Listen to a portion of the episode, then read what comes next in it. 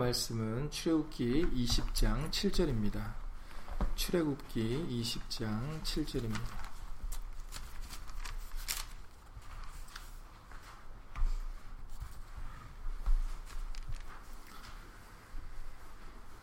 출애굽기 20장 7절 구약성경 113페이지입니다. 구약성경 113페이지 출애굽기 20장 7절입니다.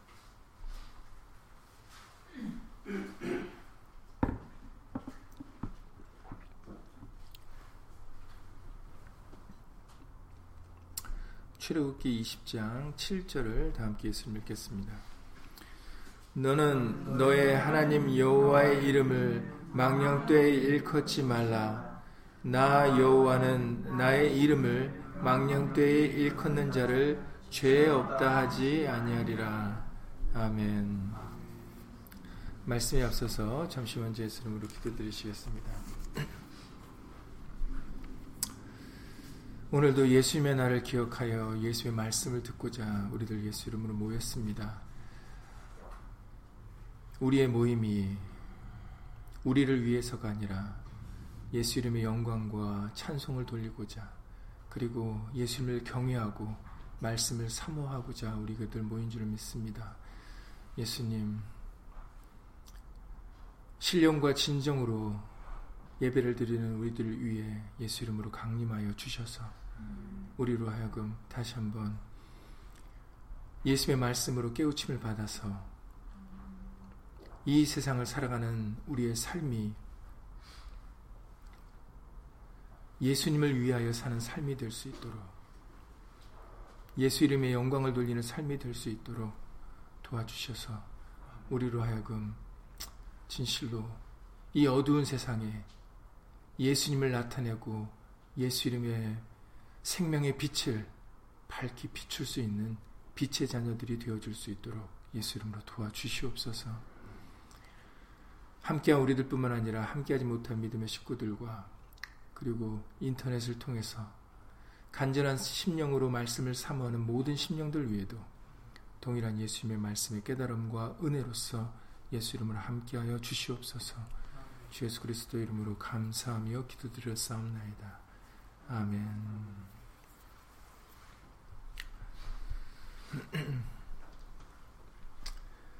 네, 오늘 읽으셨던 이 출애굽기 20장 7절은 여러분들도 잘 아시피 10계명 중에 제 3계명입니다.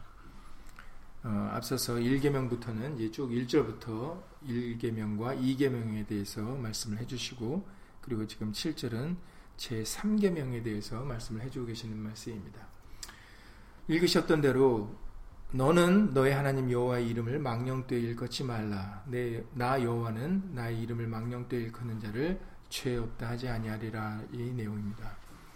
어, 하나님께서 죄 없다 하지 아니하리라라고 하셨으니까 어, 이렇게 행하면 너희는 죄인이다라고 어, 죄를 규정하고 계시는 것이죠.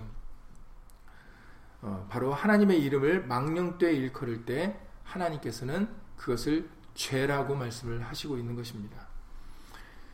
어, 신명기 말씀을 통해서 똑같은 말씀으로 신명기는 다시 반복해서 하나님의 명령을 알려주시는 어, 장이니까 어, 신명기 5장 11절에서도 동일한 말씀이 기록되어 있습니다. 신명기 5장 11절에 너는 너의 하나님 여호와 이름을 망령되 일컫지 말라. 나 여호와는 나의 이름을 망령되 일컫는 자를 죄 없는 줄로 인정치 아니하리라라고 신명기 5장 11절에도 같은 말씀을 어, 우리들에게 들려주시고 계십니다. 그래서 어, 이전에 예수 이름으로 해야 된다라는 말씀을 전하게 됐을 때 어, 이제 저에게 하시는 말씀들이 이 10계명 중에 제 3계명을 통해서 어, 하나님의 이름은 그렇게 함부로 부르는 게 아니다라는 그런 얘기를 어, 몇번 들어본 적이 있습니다. 그래서 음, 정말 이 말씀이 어, 우리가 예수 이름을 부르는 데 있어서 어, 어떤 그 이름을 사용하지 못하는 그 이름을 어, 부르지 못하는 그런 어떻게 보면 경계의 말씀으로 우리에게 들려주시는가를 어, 다시 한번 상고해 보려고 합니다. 얼마 전에도 제가 말씀을 드렸었지만 이 말씀을 대하여 언급을 하겠다라고 이미 몇 주 전에 말씀을 드린, 드린 적이 있습니다. 그래서 한번 이 말씀에 대해서 이 말씀에서 뜻하는 바가 어, 무엇인지 어, 알아보고자 합니다. 여러분들 생각에는 어떠합니까? 너는 너의 하나님 여호와 이름을 망령되이 일컫지 말라라는 이 말씀이 어, 도대체 무슨 뜻이라고 여러분들은 어, 생각하고 받아들이고 있습니까? 항상 우리는 어, 로마서 12장 2절 말씀대로 이 세대를 본받지 말고 하나님의 기뻐하시고 선하시고 온전하신 뜻이 무엇인지 분별하도록 하라 하셨으니까 항상 우리는 말씀을 대할 때 어, 정말 하나님이 우리에게 요구하시는 원하시는 뜻이 무엇인지 분별하도록 우리는 애쓰고 힘써야 될 것입니다. 상고해 봐야 되는 것이죠. 어, 여기서 우리는 망령이라는 단어가 나오는데 망령이라는 단어가 성경에는 굉장히 많이 나옵니다.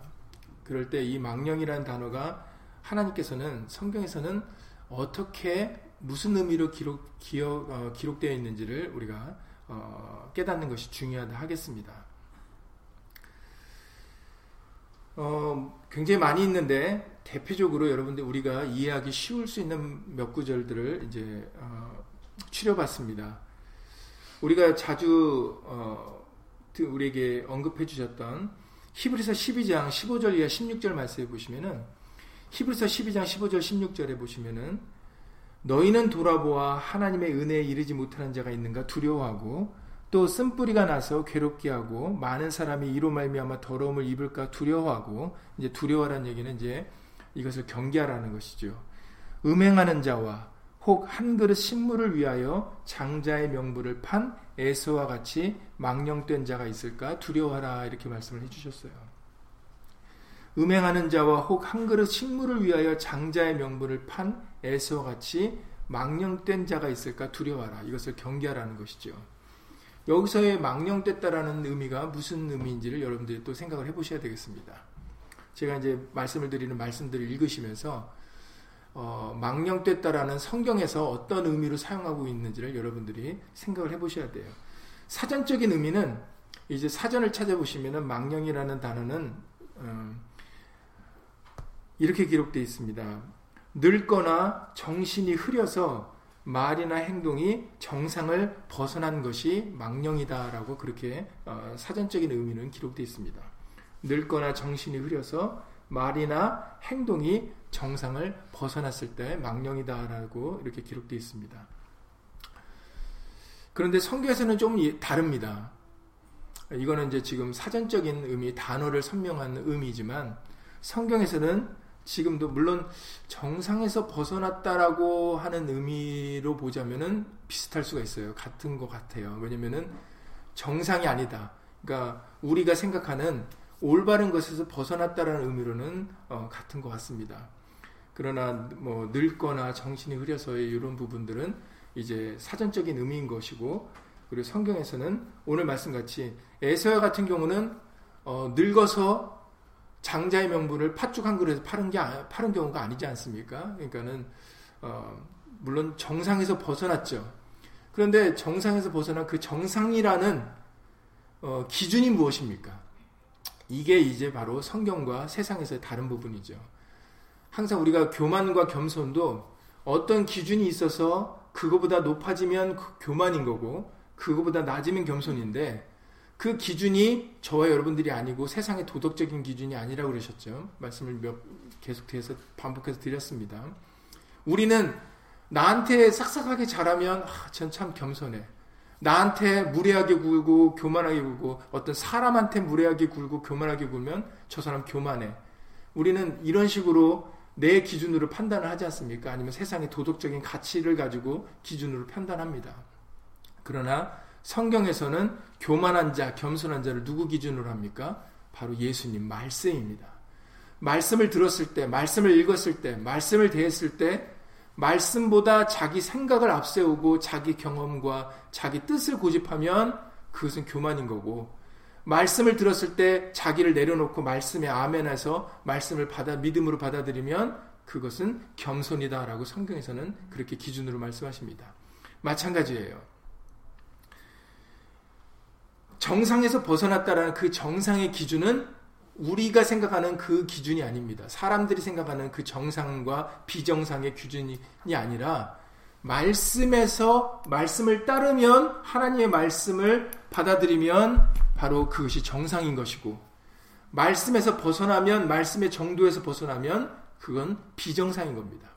그러니까 에서를 가리켜 망령된 자다라고 얘기했던 이유는 바로 정상에서 벗어났는데 그 정상의 기준이 하나님의 말씀에서 벗어났는데 뭐 때문에 보냈습니까? 자기가 배고파서 배고파서 죽을 것 같으니까 아, 팥죽 한 그릇.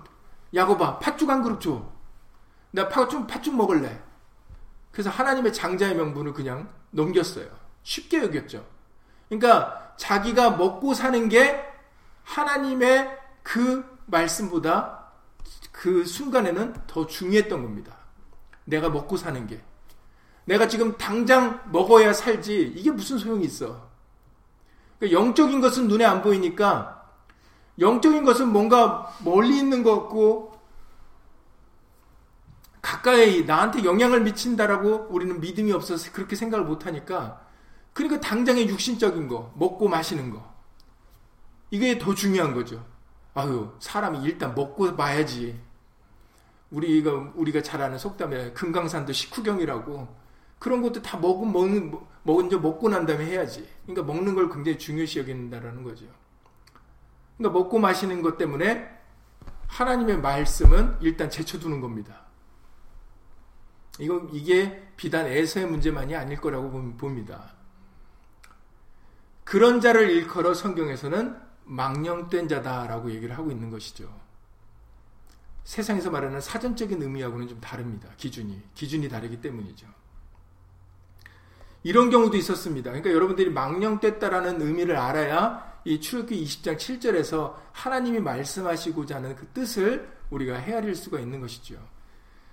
사무엘상 13장의 8절 예 14절에 이 부분도 우리가 몇 번 다뤄본 적이 있는 말씀이기 때문에 여러분들이 아시리라 봅니다. 사무엘상 13장 8절 예 14절에 보면 사울이 망령된 행동에 대하여 사울이 행한 망령되이 행한 행동에 대하여 기록되어 있는 말씀이 어, 사무엘상 13장 8절 예 14절입니다. 어떤 행동을 했냐면 이제 블레셋 군대가 이제 쳐들어오게 되는 거죠.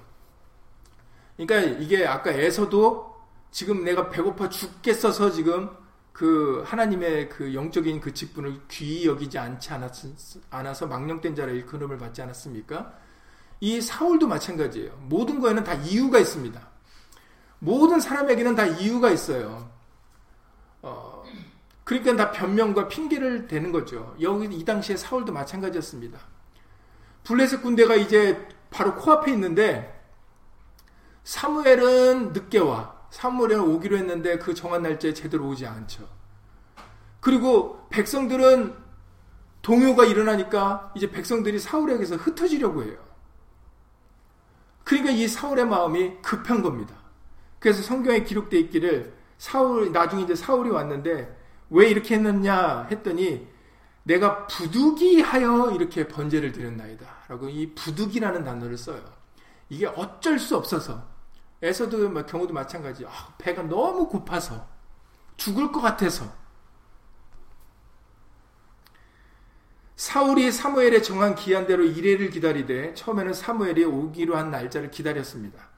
사무엘이 길갈로 오지 아니하며 백성이 사울에게서 흩어지는지라 사울이 가로되 번제와 화목제물을 이리로 가져오라 하여 번제를 드렸더니 여러분 구약의 율법에 하나님의 말씀에 이 하나님께 제사를 드리는 이 행위는 누구만 할 수 있다라고 기록되어 있어요. 제사장만이 할 수가 있는 거예요.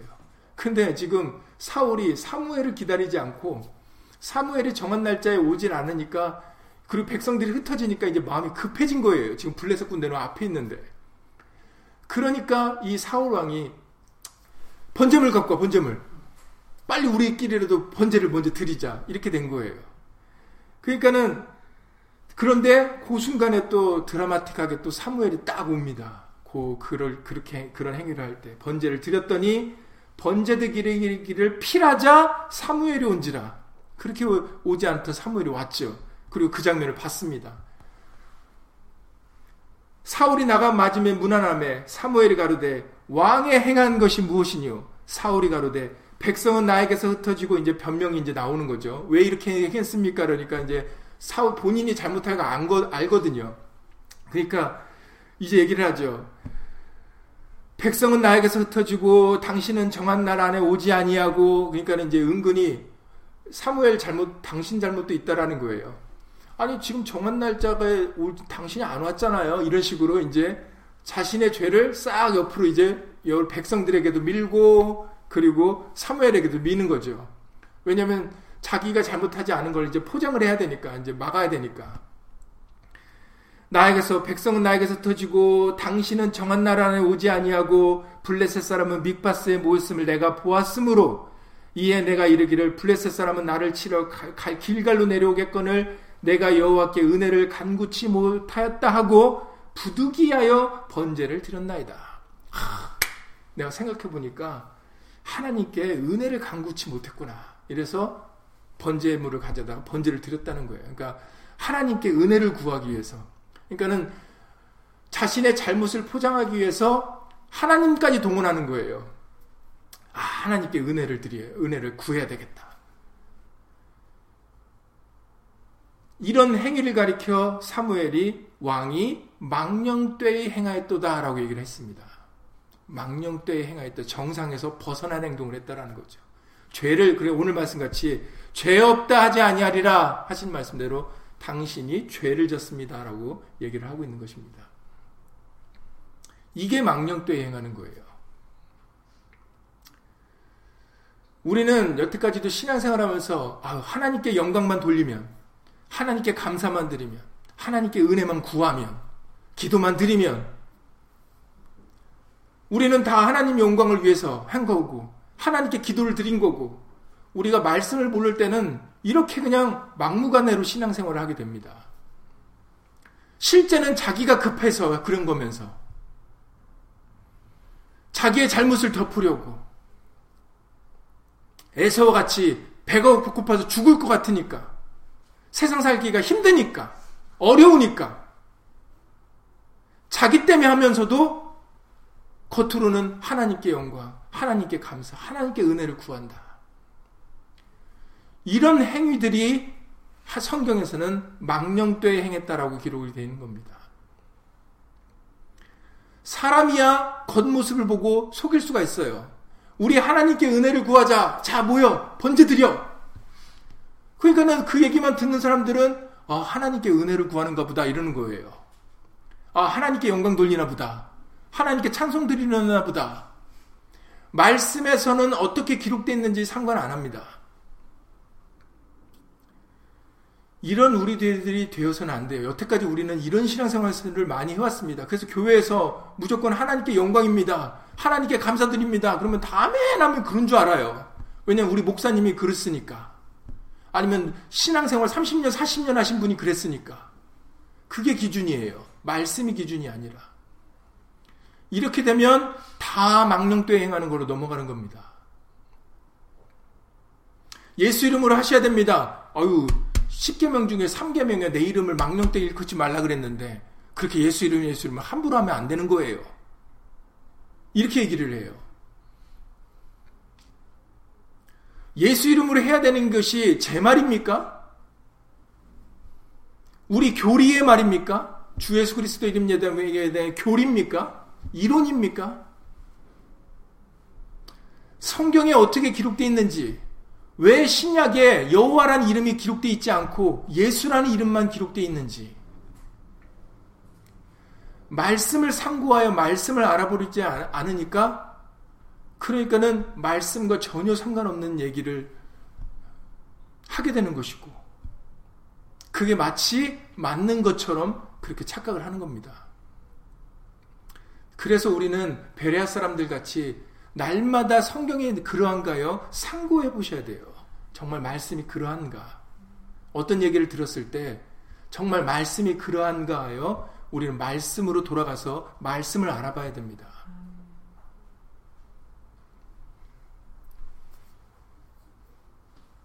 그래서 사울이 내가 여호와께 은혜를 간구치 못하였다 하고 부득이하여 번제를 드렸나이다. 사무엘이 사울에게 이르되 왕이 망령되이 행하였도다.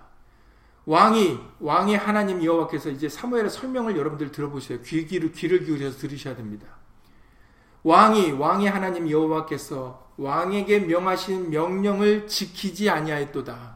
예, 망령됐다라고 정죄하면서 그 망령됐다고 얘기한 이유에 대해서 설명까지 해주시죠. 항상 성경은 그냥 뭐 해라 뭐 해라 하신 분이 아니에요. 성경에는 뭐 해라면 반드시 왜 그렇게 해야 되는지 어떤 때에 해야 되는지 아주 자세하게 설명을 해주셨어요. 우리가 그 말씀을 가까이 대하지 않고 읽지 않아서 몰랐던 거지.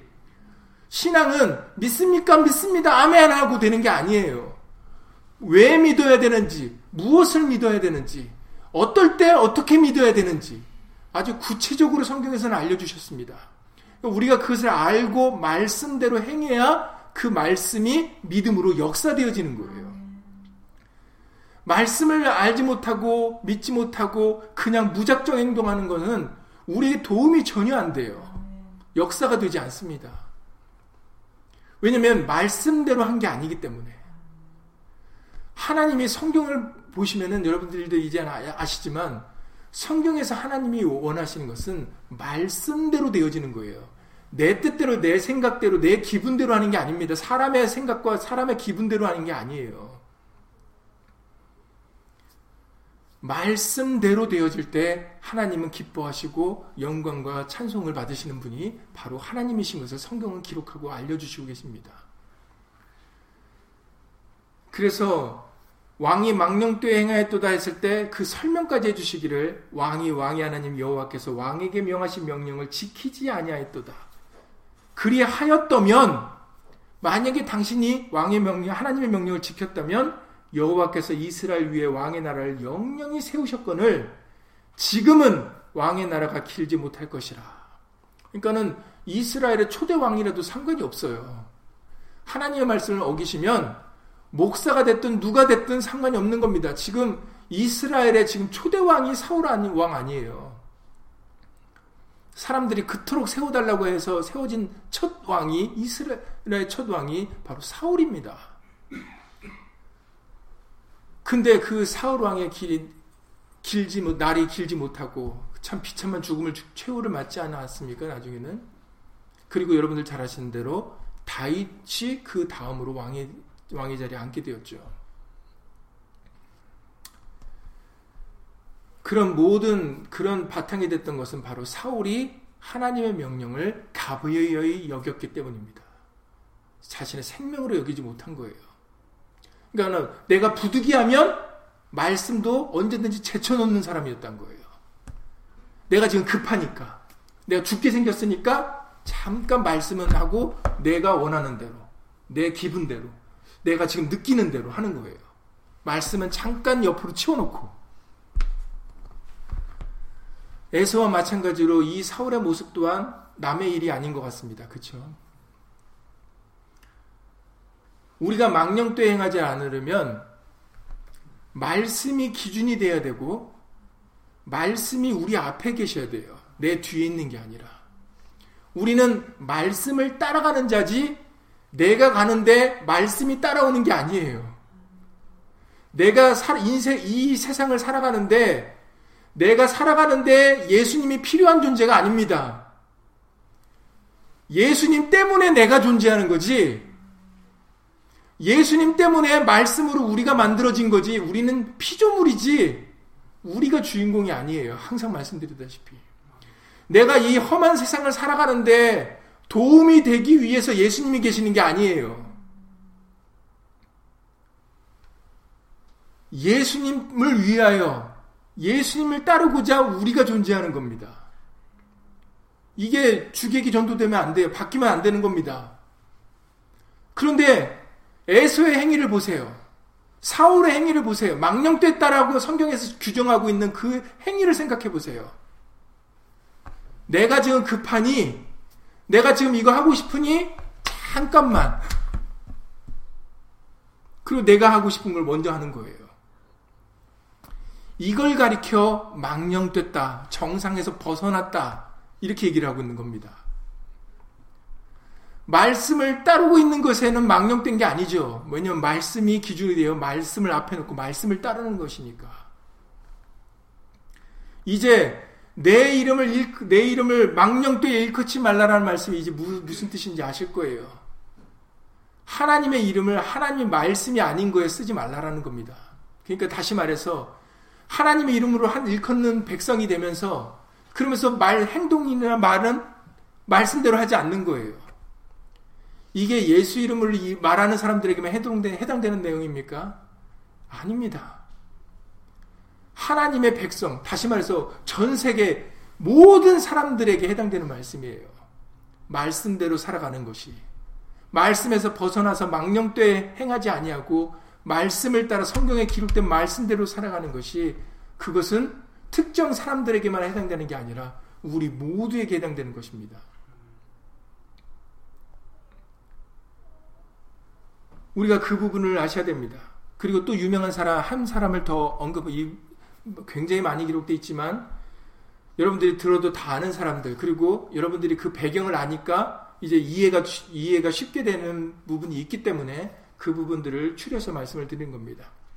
모세 모세를 모를 수는 없겠죠. 그리고 여러분들 모세가 가나안 땅에 들어갔습니까? 못 들어갔습니까? 못 들어갔죠. 출애굽 시켰고 이스라엘 백성들 400년 동안 그 애굽에서 종로를 타던 사람을 드디어 출애굽 시킨 그 지도자가 모세였죠. 물론 하나님의 말씀을 따라 하는 거니까 사실은 뭐 모세는 그 말씀의 도구가 된 사람인 거고요. 그러나 어찌되었든 이스라엘 백성들 입장에서는 모세를 통해서 나와서 광야를 지나서 그 다음에 적과 꿀이 가나안 땅에 가고 있는 거였는데 그런데 모세하고 아론은 들어가지 못했습니다. 성경에서는 그 부분에 대해서 언급을 자주 하십니다. 그리고 그 부분이 우리가 꼭 알아야 되는 부분인 것을 또 강조해서 말씀을 해주시죠. 시편에서 그래서 시편에서 그 부분을 언급합니다. 시편 106편 32절 이하 33절 말씀인데 시편 106편 32절 이하 33절에서 저희가 여기서 저희는 광야에서 있었던 이스라엘 백성들을 말합니다.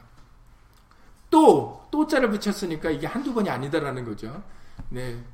하나님을 매번 이스라엘 광야에서 있었던 이스라엘 백성들은 매 순간순간마다 하나님을 시험했고 모세를 원망했습니다. 하나님을 원망했죠. 그래서 저희가 또 무리와 물에서 여호와를 노하시게 하였으므로 저희로 인하여 어리 모세에게 미쳤나니 저희들의 잘못 때문에 그 잘못이 모세에게까지 영향을 미쳤다는 거예요. 이는 저희가 그 신령을 거역함을 인하여 모세가 그 입술로 망령되이 말하였음이라 라고 그렇게 기록되어 있습니다. 여기서 모세가 그 입술로 망령되이 얘기했대요. 망령이 정상에서 벗어난 거죠. 다시 말해서 우리의 정상의 기준은 하나님의 말씀입니다. 그러니까는 모세가 그 입술로 망령되 행했다라는 거예요. 그러니까 말씀에서 벗어났다라는 겁니다. 이럴 때 망령되 망령되다라는 말을 쓰는 거예요. 여러분들이 그 의미를 여러분들이 분명히 아셔야 지금 오늘 10계명의 제 3계명에서 무엇을 말씀하시고자 하는 걸 알게 되는 겁니다. 말씀에서 벗어났다라는 거예요. 그 말씀에서 벗어난 모세의 그 말이 여러분들이 어떤 것인지 아시죠? 바로 민수기 20장 1절부터 13절에 기록된 내용입니다. 자, 여러분들 아시기 때문에 전체를 읽어드리지는 않겠습니다. 민수기 20장 1절 13절에서 핵심되는 부분은 하나님이 모세에게 뭐라고 말씀하셨습니까? 지팡이를 가지고 네 형 아론과 함께 회중을 모으고 그들의 목전에서 너희는 반석에게 명하여 물을 내라 해서 명해서 물을 내라. 사실은 이전에도 한번 물을 낸 적, 물이 없어서 원망했을 때 물을 내신 적이 있어요. 출애굽기 7장에 아 출애굽기 17장에 1절 이 7절인데 르비딤에 도착했을 때 거기서도 물이 없어서 모세를 통해서 물을 내게 하셨는데 그때는 방법이 뭐였냐면 하나님께서는 모세에게 명령하시기를 반석을 치라 네가 가지고 있는 지팡이로 반석을 치라라고 그렇게 명령을 먼저는 그렇게 하셨어요. 출애굽기 17장 1절부터 7절에 기록된 말씀입니다. 그리고 이게 두 번째 경우는 여기서는 민수 20장 1절 13절의 경우에서는 하나님께서는 모세에게 반석에게 명하여 물을 내라 이렇게 말씀하셨으니까 그러니까 처음에는 반석을 치라 그러셨었는데 이번의 경우는 반석에 명하여 물을 내라 이러셨다는 얘기죠. 그러니까 차이가 있는 겁니다. 그러니까 말씀에서 이렇게 해라 차이가 있다고 해도 우리 입장에서 만들어진 피조물이 아니 전에는 쳤는데 지금은 또 명하라 그러셨습니까? 이럴 수 있어요 없어요? 없죠. 그건 우리의 고난이 아니에요. 우리가 주인일 때나 하는 그 행세하는 그 권한인 거고 우리에게는 명령하시는 하나님 주인이 창조주가 계시고 우리는 지어진 사람이니까 하나님이 하라고 하는 대로 우리는 따르는 자죠. 아까 서두 좀 전에도 말씀드렸지만 나 때문에 예수님이 존재하는 게 아니기 때문이에요. 예수님 때문에 하나님의 말씀 때문에 우리가 존재하는 거지 말씀 때문에 우리가 있을 수도 있는 거예요. 그러니까는 우리 때문에 하나님 말씀이 계시는 게 아니니까 하나님 말씀 때문에 우리가 있는 거니까 말씀에서 하라 그러면 우리는 하는 거죠. 그게 피조물 된 우리의 입장입니다. 우리의 위치예요. 이게 바뀌면 안 됩니다. 그러니까 아무리 앞, 앞에서 반석을 치라 했을 때 쳤다면 이번에는 명하여 하라 그러면은 명하면 되는 건 거예요. 왜냐면 하나님 말씀대로 하면 되니까. 반석에서 물이 나오니까. 어떻게 반석에서 물이 나옵니까, 여러분들? 반석에서 물이 날 수 있는 것은 이것도 이제 먼 훗날에 반석 대신 예수님을 가리켜 말씀하신 건데, 그러나 구약에서는 실제로 그림자다 보니까, 모형이다 보니까 이제 반석에서 물이 나는 거죠. 이거는 먼 훗날 예수님을 가리, 반석 대신 예수님을 가리켜 말씀하신 겁니다. 그런데 반석에서 물이 나는 곳이 아니잖아요, 원래가. 근데 반석에서 물을 내, 는 것은 하나님의 권한으로 하시는 거고, 우리는 도구로서 그 물을 내는데 우리는 그 말씀을 쫓아 행하면 되는 거예요. 그러면 반석에서 물이 나요. 반석을 명하여 물을 내라 했을 때 여러분들 아시는 대로 모세와 아론이 총회를 그 반석 앞에 모으고 모세가 그들에게 이르되 폐역한 너희여 들으라. 이제 벌써 이 말이 폐역한 너희여 들으라. 그러니까는 이제 모세의 감정이 상한 거죠. 그래서 아까 시편에서는 저희로 인하여 어리 모세에게 미쳐 이렇게 나간 거예요. 그러니까 모세가 백성들로 인해서 감정이 지금 상한 겁니다. 그래서 말 시작이 이 폐역한 너희여 들으라 이렇게 들어가잖아요. 그러니까는 신앙생활 할 때 감정이 들어가지 말아야 된다는 것을 먼저 이 모세를 통해서도 우리에게 알려주시는 거예요. 항상 내가 주인이 아니니까. 여러분들도 이미 이 세상에서 주인과 주인이 아닌 위치를 여러분들 이미 경험을 많이 해보셨기 때문에 주인의 입장에서는 화를 낼 수 있어도 주인이 아닌 입장에서는 지금 화가 여기까지 치밀어도 낼 수 있어요, 없어요? 못 내요. 왜냐면 나는 아쉬운 입장이니까. 이 위치를 여러분들 기억하셔야 돼요. 나는 화를 내는 입장이 아니에요. 그래서 원수를 네가 갚지 말라 그러시는 거예요. 아무리 너한테 잘못한 원수라도 너에겐 권위 없고 그 원수 갚는 거는 누구에게 있다고요? 로마서 12장에 예수님에게 있어 재판장 대신 입법자와 재판자는 하나라 그러셨어요. 우리는 재판관이 아니에요. 그러니까 우리의 원수, 우리의 모든 죄를 정하고 죄를 심판하시는 분은 예수님이시지 우리가 아니에요. 그래서 우리는 아무나 판단하지 말라라고 여러 차례 말씀을 드린 겁니다. 정죄하지 말아야 돼요. 왜냐면 우리도 같은 죄인이니까.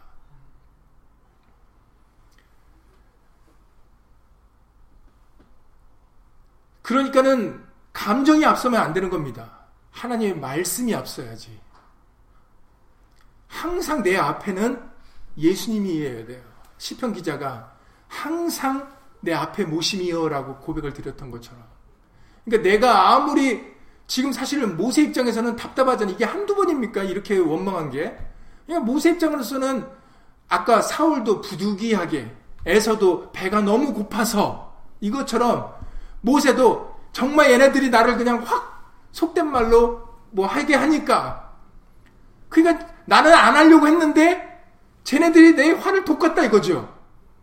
쟤네들이 화만 안 돋구면 나 화 안 냈을 텐데 이렇게 되는 겁니다. 이게 이제 우리의 핑계죠. 그런데 성경에서는 저 사람이 화를 내게 돼도 내가 말씀보다 앞서지 말아야 된다는 거예요. 내 감정이. 왜냐면은 우리는 예수님의 피조물이니까. 예수님을 위한 존재들이니까. 예수 이름의 영광을 돌리는 사람들이니까. 그러니까 저 사람이 나를 화나게 내, 화를 나게 해서 내가 화냈습니다라고 이 말하는 게 이게 정당한 게 아니다라는 거예요. 정당한 것은 말씀은 화를 내게 했을 때 예수 이름으로 기도드리는 거예요. 말씀을 통해서 믿음으로 그, 그 감정을 예수 이름으로 이겨나가는 겁니다.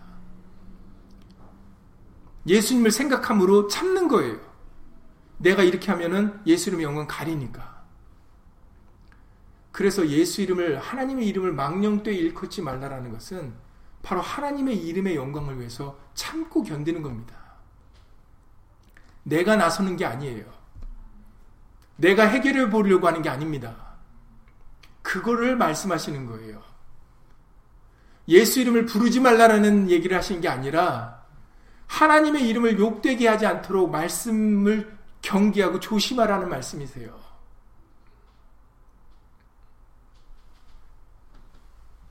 예수의 이름을 부르라는 것은 성경에 기록된 하나님의 말씀입니다. 이제 그 부분을 이제 시간이 나겠죠. 이제 바로 이어서 보겠습니다.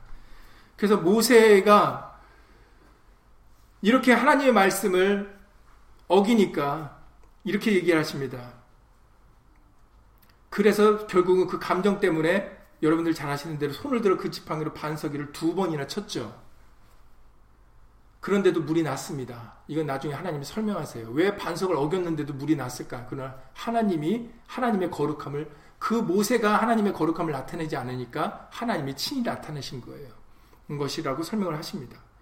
어쨌든 여호와께서 모세와 아론에게 이르시되 너희가 나를 믿지 아니하고 예, 여기 여기서도 여러분들이 믿지 않았다라고 말씀하시는 부분을 주목해 보셔야 돼요.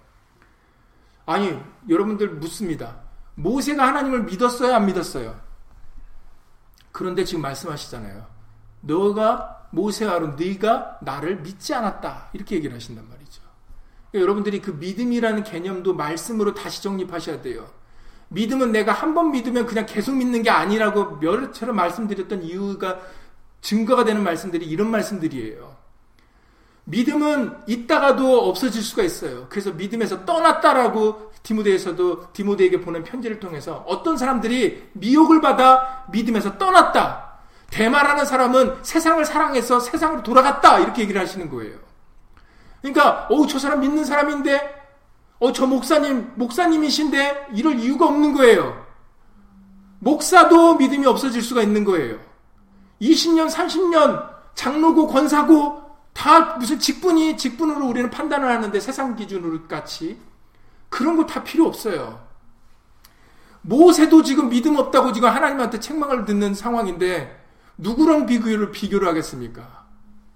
모세도 지금 하나님이 너 믿음 없이 행한 거다라고 지금 책망을 하시는데 그 모세하고 견딜 수 있는 믿음이 누구가 있어요? 우리 우리 중에. 그러니까는 항상 우리는 믿음은 본인이 믿고 있다라고 착각하시면 안 돼요. 항상 나도 믿음이 언제든지 없어질 수 있다라는 것을 여러분들이 경계하셔야 됩니다. 그래서 우리가 날마다 예수의 말씀을 듣고 읽고 말씀과 가까이 동행하려고 하는 거예요. 왜냐하면 내 믿음이 언제든지 있다가도 없어질 수가 있, 있기 때문이죠. 그리고 믿음은 머무는 게 아니라 겨자씨만한 믿음부터 자라서 큰 믿음까지 있다 그러고 말씀하셨어요. 그러니까 믿음은 그리고 로마서에도 말씀하셨잖아요.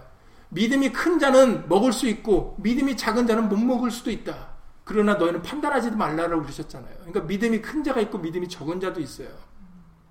그래서 각자의 믿음대로 그렇게 말씀을 따라 행해야 된다라고 성경은 설명을 해주고 계십니다. 그러니까 믿음은 여태까지 우리는 나 예수 예수님 믿어 예수님 믿어 그냥 어떤 믿음을 한 덩어리인 줄 알아요. 그러니까 어, 나 예수님 믿는데 어, 저 사람 예수님 믿는데 왜 저래? 이렇게 내는 거예요. 그렇지 않습니다. 부자 청년을 보세요. 10개명 다 지켰잖아요. 그런데 뭐 때문에 예수님 못 따랐어요? 돈 때문에. 그러면 그 사람은 이미 그 10개명을 10개명에 대한 믿음은 있어도 돈에 대한 믿음은 없었던 거예요. 이렇게 다 사람마다 다 약하고 믿음이 없는 것들이 있어요. 그래서 그 믿음 없는 것들이 예수의 말씀으로 채워져서 점점 더 보완이 돼서 예수의 말씀을 믿는 믿음으로 자라가야 되는 거예요. 그러니까 믿음은 한 덩어리가 아닙니다. 그래서 창세기 1장부터 요한계시록 22장까지 말씀을 다 믿는 믿음으로 우리가 자라가야 된다는 거죠. 그리고 믿으려면은 말씀을 알아야 되는 것이고. 왜냐면 말씀을 듣지 못하고 알지 못하는데 어떻게 뭘 믿겠습니까? 그래서 여러분들이 여호와께서 모세와 아론에게 이르시되 너희가 나를 믿지 아니하고 이스라엘 자손의 목전에서 나의 거룩함을 나타내지 아니한 고로 너희는 이 총회를 내가 그들에게 준 땅으로 인도하여 드리지 못하리라. 그래서 못 들어간 거예요. 요거 하나 때문에.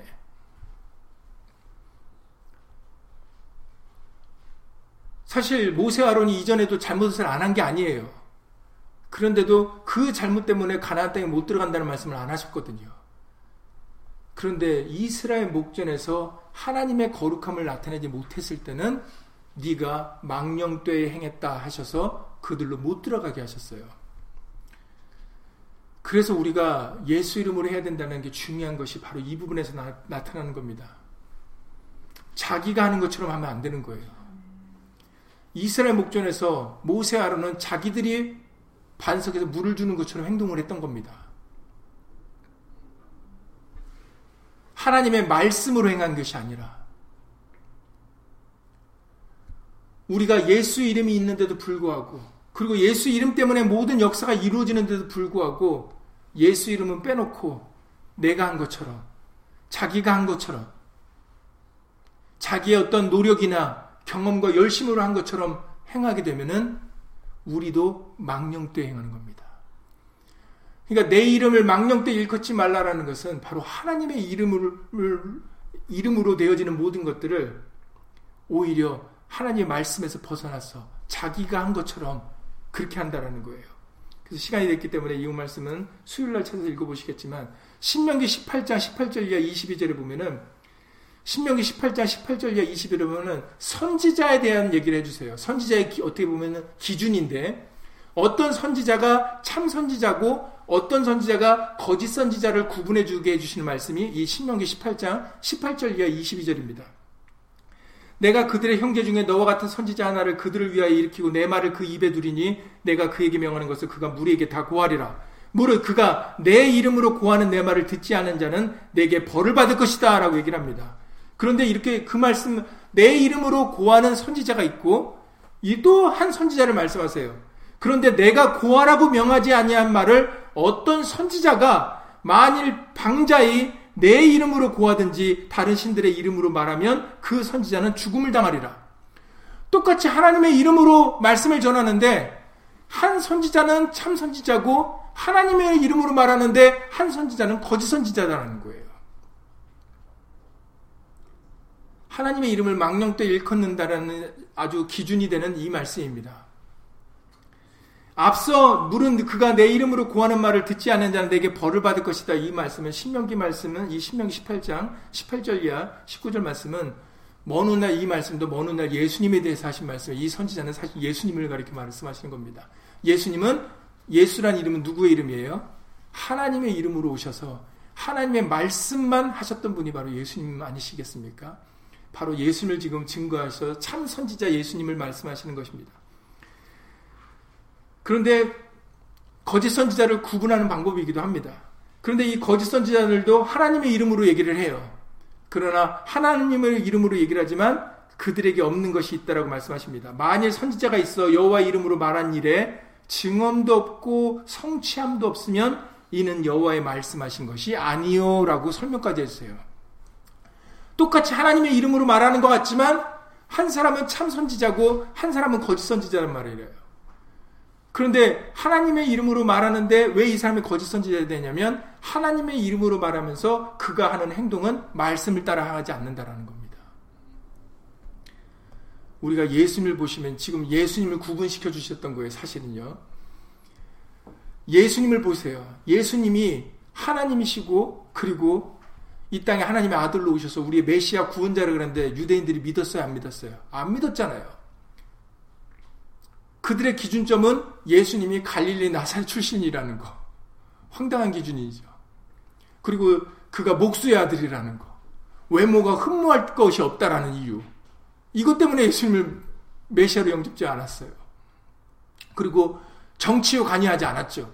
로마에로부터 독립하는데 관심이 없었어요. 저 사람이 어떻게 유대인이고 메시아예요. 메시아이면 정치에 관심을 가져서 로마로부터 독립을 시켜줬어야죠. 이런 여러 가지 자신들의 이유 때문에 예수님을 영접지 않았던 거예요. 말씀을 듣지 않았어요. 말씀을 들을 때는 능, 그 뜨거움을 받으면서도 말씀은 기이 여기면서 기이하다 하면서도 그런 것들 때문에 말씀을 받아들이지 않았다고 성경은 기록되어 있습니다. 그런데 여러분 보세요. 참 선진자인지 아닌지를 구분하실 때 내 이름으로 말할 것이고 내 이름으로 말한 것에 대해서 그가 증언도 없고 성참도 없으면 이는 여호와의 말씀하신 것이 아니다. 이건 어떤 표적과 이적을 보였다는 뜻이 아니에요. 이것도 오해하시면 안 됩니다. 표적과 이적을 말하는 게 아니라 말씀대로 성경에 기록된 말씀을 쫓아서 행동을 했느냐는 거예요. 하나님의 이름을 위해서. 여러분들 예수님 생각해 보세요. 예수님은 요한복음 5장 43절에 아버지의 이름으로 오셔서 하나님의 이름으로 오셔서 모든 순간순간마다 하나님의 말씀을 행하신 분이에요. 사람들이 막 환호하고 예수님을 왕으로 모시는 그 명절날, 6월절 되는 명절날, 제자들 불러다가 나귀 새끼 끌고 와라. 나귀 새끼 타셨어요. 왜 그러셨다고요? 스가랴의 말씀을 이루시려고. 왜 베들레헴에서 태어나셨어요? 미가서 말씀을 이루시려고. 태어나서부터. 왜 갈릴리 나사렛에서 지내셨어요? 이사의 선지자 말씀을 이루시려고. 태어나서부터, 태어난 장소부터, 자라신 곳, 그리고 공생애를 하시면서 그 행동하시고 말씀하시고 행동하신 그 모든 것들. 예수님이 요한복음 12장에서 49절 50절에 내가 말한 것은 한 말도 자의로 내가 한 말이 없다 그러셨어요. 다 아버지 말씀이다. 나는 자유로 말하지 않았다. 말씀도 하나님의 말씀만. 모든 행동도 하나님의 말씀을 이루시는데 바로 예수님을 가리켜 참 선지자 되시는 메시아 구원자 되시는 예수님을 분별하는 방법을 이미 모세의 글을 통해서 알려주셨던 겁니다. 그래서 모세의 나를 가리킨 기록, 그 글이라고 설명을 하셨던 거예요, 예수님이. 근데도 못 알아본 거예요. 말씀대로 율법을 자랑하는 사람들이 그 율법대로 행하시는 예수님을 알아보지 못했던 거죠. 여러분, 시간이 다 됐기 때문에 결론의 말씀을 맺겠습니다. 사도행전 4장과 5장을 이제 읽어볼 텐데 수요일 날 사도행전 4장과 5장 읽어보시면 당시의 제사장들이 제자들을 불러다가 뭐라고 얘기를 하냐면 너 예수 이름으로 말하지 마. 예수 이름 말하면 나 너희들 징계해야 할 거고 죽일 거야. 이렇게 얘기를 해요. 그랬을 때 제자들이 그 얘기를 듣고 그 얘기를 딴 사람도 하는 게 아니라 대제사장이 합니다. 제일 우두머리, 제일 종교의 우두머리가 유대인들의 얼마나 종교적인지 아시잖아요. 그 종교의 제일 우두머리라는 그 사람이 제자들에게 이렇게 얘기를 합니다. 이것이 민간에 더 퍼지지 못하게 저희를 위협하여 이후에는 이 이름으로 아무 사람에게도 말하지 말게 하자 하고 그들을 불러 경계하여 도무지 예수의 이름으로 말하지도 말고 가르치지도 말라 하니 여러분들 이제 귀를 기울여야 되는 게 베드로와 요한의 대답입니다. 베드로와 요한이 대답하여 가로되 하나님 앞에서 너희 말 듣는 것이 하나님의 늘 말씀 듣는 것보다 옳은가 판단하라. 예수 이름으로 하는 것이 누구 말이라고요?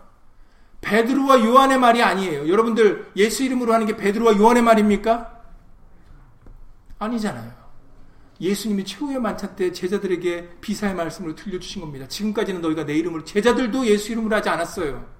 왜냐하면 설명까지 해주셨죠. 예수님이 그동안 함께 계셨으니까. 그러나 이제 예수님이 세상에 계시지 않고 제자들만 남게 되니까 이제 제자들이 예수님과의 소통하는 그 소통의 관리, 소통의 관계가 되어야 되는 거잖아요. 그때 필요한 것이 예수 이름이었기 때문에 지금까지 너희가 내 이름으로 구하지 않았으나 구하라 그리하면 받으리니 너희 기쁨이 충만하리라고 요한복 16장 24절에서 예수님 제자들 여러 차례 설명하신 겁니다. 그래서 그 후에 예수님 제자들이 모든 일에 예수 이름을 했던 거거든요. 근데 지금 대제사장이 그걸 막고 있는 겁니다. 너 예수 이름을 하지 마. 그랬더니 베드로 요한이 하나님 앞에서 너희 말 듣는 게 옳은가 하나님 말씀 듣는가 옳은가 너 판단해. 이렇게 얘기한 거예요. 다시 말해서 예수 이름으로 행하는 것이 사람의 말입니까? 하나님의 말씀이라는 겁니까? 하나님의 말씀이라는 거예요. 누구든지 주의 이름을 부르는 자는 구원을 얻으리라. 이것이 천하인간의 구원을 얻을 만한 다른 이름을 주신 일이 없습니다. 저 여러분들은 오히려 예수 이름으로 살아가셔야 되고 예수 이름을 의지하셔야 돼요. 예수 이름을 힘입으셔야 됩니다. 이 출애굽기 20장 7절은 그걸 막는 말씀이 아니에요. 말씀에서 벗어나서 망령된 행동을 하는 것을 막으시는 거지. 예수 이름을 욕되게 하는 것을 오히려 말씀을 하시는 것이지. 예수 이름을 부르지 말라고 하신 말씀이 아니거든요. 근데 앞뒤 다 자르고 말씀을 상고해 보지 않고 어 너는 너의 하나님 여호와 이름을 망령되이 걷지 말라 그랬는데 하나님의 이름 그렇게 함부로 부르는 거 아니야. 이렇게 나가는 거죠. 이게 얼마나 기가 막힌 얘기입니까? 성경은 하나님의 말씀은 예수 이름을 부르고 예수 이름을 의지하고 힘입으라고 말씀하시는 건데 그게 하나님의 말씀인데 망령됐다라는 것은 하나님 말씀에서 벗어나는 거예요. 그런데 오히려 예수 이름으로 행하는 것에 대해서 망령되 일컫지 말라라는 걸 그 말씀을 적용하는 것이 옳은 일입니까? 성경이 아니라는 것이죠. 망령됐다라는 것은 말씀에서 벗어날 때 받는 그 정죄하는 말씀입니다. 말씀대로 행하는 것은 망령 때 행하는 게 아니에요. 그러니까 여러분들이 예수 이름으로 예수 이름을 부르는 것은 성계시 이제 복음을 통해서는 복음은 율법과 달리 은혜고 우리에겐 구원이 있습니다.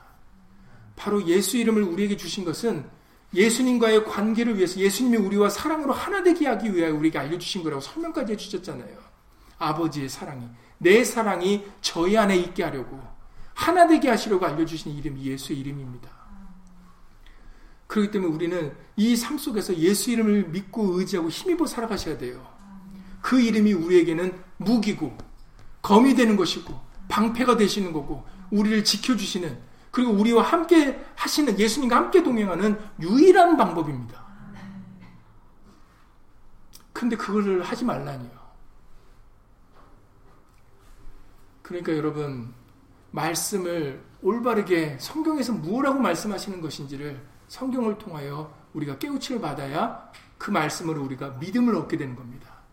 그러니 더욱더 담대히 우리는 예수 이름을 믿고 의지할 수가 있게 되는 것이죠. 네, 여러분들 어, 출애굽기 20장의 이 오늘 이 10계명의 제 3계명의 말씀은 바로 하나님의 이름을 망령 때 말씀을 어겨서 말씀을 벗어 말씀에서 벗어나서 욕되게 하지 말라라는 그 말씀을 그 경계 말씀을 우리에게 들려주시는 것이고 이것은 어떤 특정인에게만 해당되는 게 아니라 하나님의 이름으로 일컫는 우리 모두에게 해당되는 말씀인 거예요. 하나님 말씀에서 벗어나지 말라라는 말씀입니다. 그러니 우리는 하나님의 이름의 영광을 위하여 살아가는 존재들이에요. 나 때문에 하나님이 존재하는 게 아닙니다. 그러니 우리를 통해서 예수 이름이 더욱더 빛을 발하고 나타내서 영광과 존귀를 받으실 수 있도록 생활 속에서 예수 이름의 영광을 위하여 살아가는 그런 저럼들이 되실 수 있기를 예수 이름으로 간절히 기도를 드립니다. 예수 이름으로 기도드리고 주기도를 마치겠습니다. 잠언 21장의 말씀을 통하여 무례하고 교만한 자를 이름하여 망령된 자라 하라 한다고 말씀하셨습니다. 우리가 예수님 앞에 무례하고 교만한 자가 되지 않도록 예수 이름으로 도와주시옵소서. 항상 예수의 말씀 아래, 말씀 뒤에 거하는 우리가 되어줄 수 있도록 예수 이름으로 도와주시옵소서. 결국 망령된다라는 것은 교만하다라는 것입니다. 교만이 행치 않도록 내 감정이나 오늘 우리에게 알려주셨던 말씀대로 모세가 자신의 감정을 주체하지 못했던 것처럼 에서가 자신의 배고픔을 이기지 못했던 것처럼 사울이 자신의 목숨을 스스로 지키려고 했던 두려워했던 그 두려움을 때문에 하나님의 말씀을 어기는 망령되의 행동을 한 것을 통하여 우리들은 그거와 같은 과거의 잘못된 행위를 하지 않도록 예수 이름을 도와주시옵소서. 우리의 배고픔보다도 우리의 두려움보다도 우리의 감정보다도 예수의 말씀이 더 귀하십니다. 예수 이름이 더 중요합니다. 예수님만이 홀로 영광을 받으실 분이십니다. 예수의 이름이 온 땅에서 가장 아름다운 이름입니다.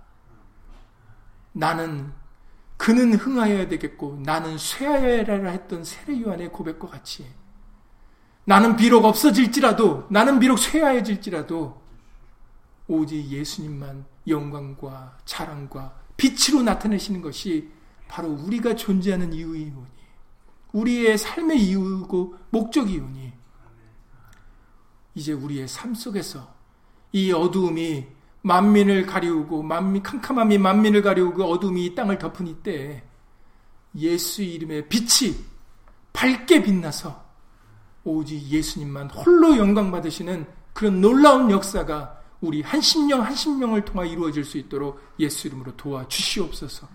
주 예수 그리스도 이름으로 감사하며 기도드렸사옵나이다. 아멘. 하늘에 계신 우리 아버지요 이름이 거룩히 여김을 받으시오며 나라 임하옵시며 뜻이 하늘에서 이룬 것 같이 땅에서도 이루어지이다. 오늘날 우리에게 일용할 양식을 주옵시고 우리가 우리에게 죄 지은 자를 사여 준 것 같이 우리 죄를 사여 주옵시고 우리를 시험에 들게 하지 마옵시고 다만 악에서 구하옵소서 나라와 권세와 영광이 아버지께 영원히 싸움나이다. 아멘.